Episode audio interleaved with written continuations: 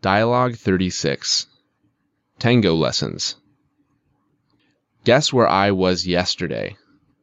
Were you at the cinema? No, I wasn't.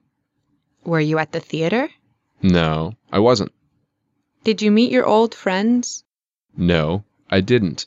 So where were you? I was at an open lesson at the dancing school. And what did you do there? What? I was dancing. Dancing alone? Of course not. It was the open lesson. Many people came and we learnt to dance. You won't believe it. A tango. It was amazing. It sounds funny to me. Not at all. We were dancing from two till five. And then a real Argentinian came and told us about different types of tango. While he was talking, we were drinking tea and eating cakes. And then a disco started. I see you had a good time. You bet.